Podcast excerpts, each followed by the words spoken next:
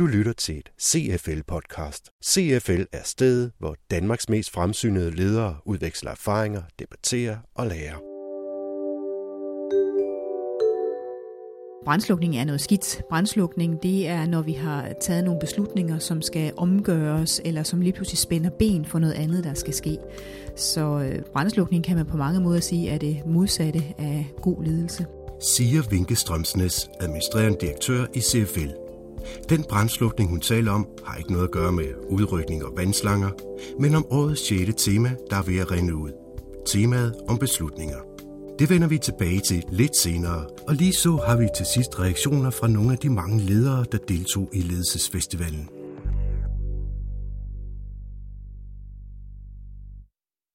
Først skal vi en tur til New York, hvor der i denne uge var World Business Forum, og CFL var naturligvis med. Velkommen til Lydnyt. En bekymring, der går på tværs, når man lytter til indlæggene på World Business Forum, det er, at når innovation og nytænkning begynder at komme fra Indien og fra Kina, så er det temmelig bekymrende. Siger Paul Blåbjerg, administrerende direktør i CFL. Han var i den forløbende uge i New York til World Business Forum, og den bekymring, han her peger på, har en forklaring. Det, der sker, er, at de har nogle nye, friske forretningsmodeller, som er udtænkt i det her årtusind, i det her årti, og mange virksomheder i Vesten, de arbejder med forretningsmodeller, som er fra sidste årtusind, eller i hvert fald er reparerede forretningsmodeller fra sidste årtusind, men ikke nogen, der er robuste over for nye indkommer på, der, på forskellige markeder, på forskellige områder. Så det er altså især nytænkningen og hvor den kommer fra, der bliver debatteret af ledere fra hele verden. En af de mere progressive tænkere var Harvard-professor Clayton Christensen. Please join me Professor Clayton Christensen.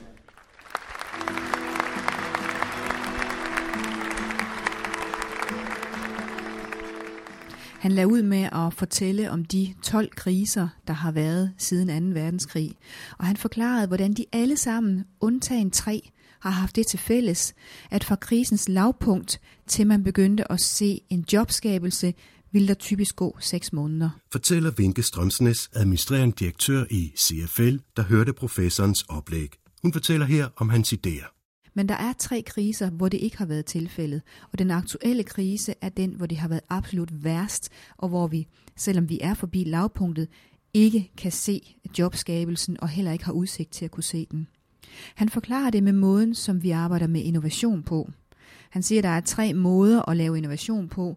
Der er den, der hedder disruptive, som jo er den, Clayton Christensen er meget kendt for, som handler om at lave ting um, affordable og easy to use, sådan at flere og flere mennesker har adgang til det.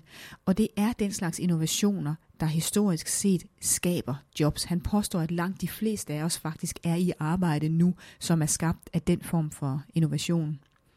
Så er der vedligeholdelsesinnovationen, altså den der løbende innovation, hvor vi gør gode produkter bedre.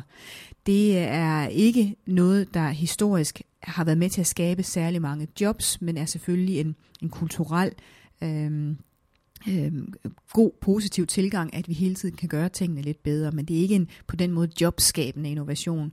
Og endelig så er der den innovation, som aller, aller flest tyr til for tiden, nemlig efficiency, og blive mere effektiv. De samme produkter til de samme kunder, men til lavere pris. Det er ikke noget, der skaber jobs. Det frigør kapital, og det er der nogle positive ting ved, men det skaber ikke jobs. Problemet er jo, øh, i en nødeskal, at så længe vi alle sammen har fokus på den slags innovation, så vil jobskabelsen ikke komme. Du lytter til et CFL-podcast. Når vi taler om disruption, altså spring i øh, bestemte øh, områder, hvor der kommer nye spillere til med andre forretningsmodeller, så er det noget, der er sket i den klassiske produktionsverden. Øh, igennem årene. Det er sket i øh, publiceringsverdenen, øh, hvor øh, internet har taget over for den øh, klassisk trygte. Og det man ser, det er, at det begynder også at ske i øh, serviceverdenen, som øh, for eksempel øh, rådgivning og øh, inden for øh, jura og andre områder. Så det, der sker, det er, at der kommer nogen til, som øh, varer gør noget af det, der tidligere var en øh, meget tidsforbrugende service, og finder nogle nye forretningsmodeller.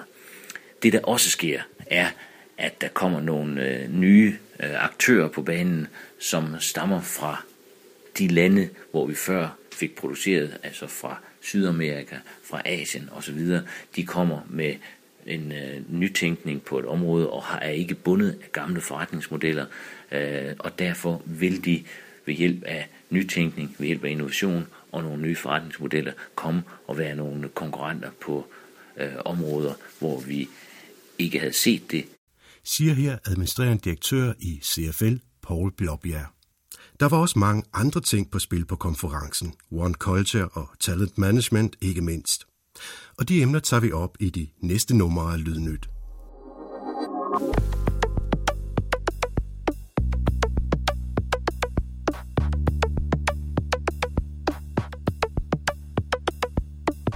Og så skal vi høre nyt om temaet om beslutninger, der vil at være afsluttet i CFL-regi.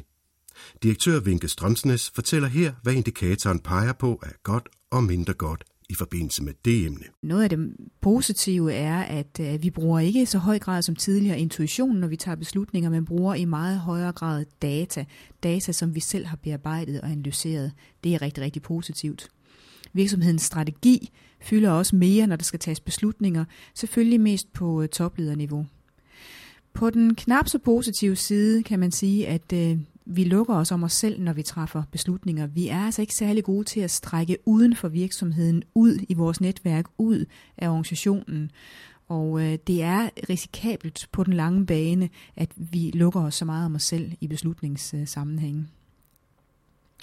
En lidt bekymrende ting ved den her indikator, det er, at der er faktisk 60%, som siger, at øh, de beslutninger, der bliver taget, de er kendetegnet ved brændslukning. Øh, brændslukning er noget skidt. Brændslukning, det er, når vi har taget nogle beslutninger, som skal omgøres, eller som lige pludselig spænder ben for noget andet, der skal ske. Så øh, brændslukning kan man på mange måder sige er det modsatte af god ledelse. Fortæller administrerende direktør i CFL, Vinke Strømsnes. Den her undersøgelse den har endnu ikke været i medierne, så der er masser af detaljer, som må vente til senere. Men vi kan orientere om, at nu begynder vi lige så stille at kigge frem mod årets syvende og næst sidste tema. Og det tema, det er proaktiv forretningsudvikling. Det hed egentlig innovation på et tidspunkt, men det der står meget, meget klart, det er, at den innovation, som vi har brug for i Danmark, og som også skal være med til at skabe jobskabelse, det er den innovation, hvor vi lykkes med at forenkle tingene og forbedre tingene i hverdagen. Ikke bare små løbende forbedringer, men faktisk også innovationer. Faktisk også muligheden for at, at, at, at, at lave forretningsudvikling proaktivt. Og vi slutter dette lydnyt af med et par kommentarer fra nogle af de mange ledere, der deltog i ledelsesfestivalen. Hej Pia Riese, du har jo været inde til uh, talent management-delen her i dag på Center for Ledelses uh, uh, ledelsesfestival, uh, og, og hvad gjorde størst indtryk på dig? Jamen, øh, for det første er det en utrolig positiv modtagelse, øh, man får inde på Center for Ledelse, når man kommer ind. Øh, også da jeg kom ind i rummet, der var rigtig mange, der havde valgt det her emne, så det er jo også super positivt.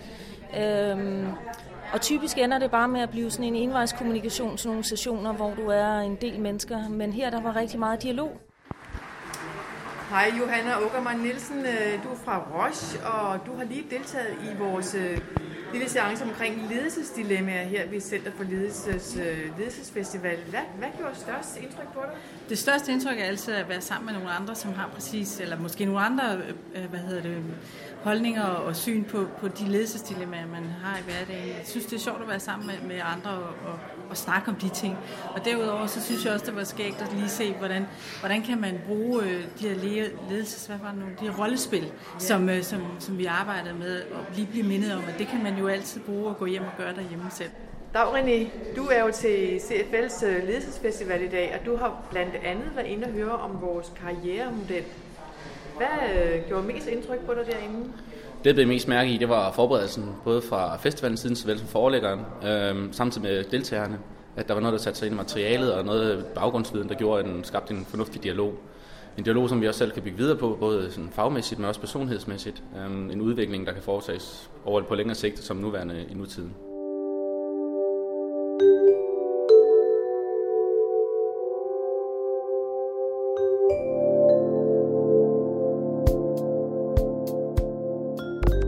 Det var alt, vi havde valgt at bringe i dette lydnyt.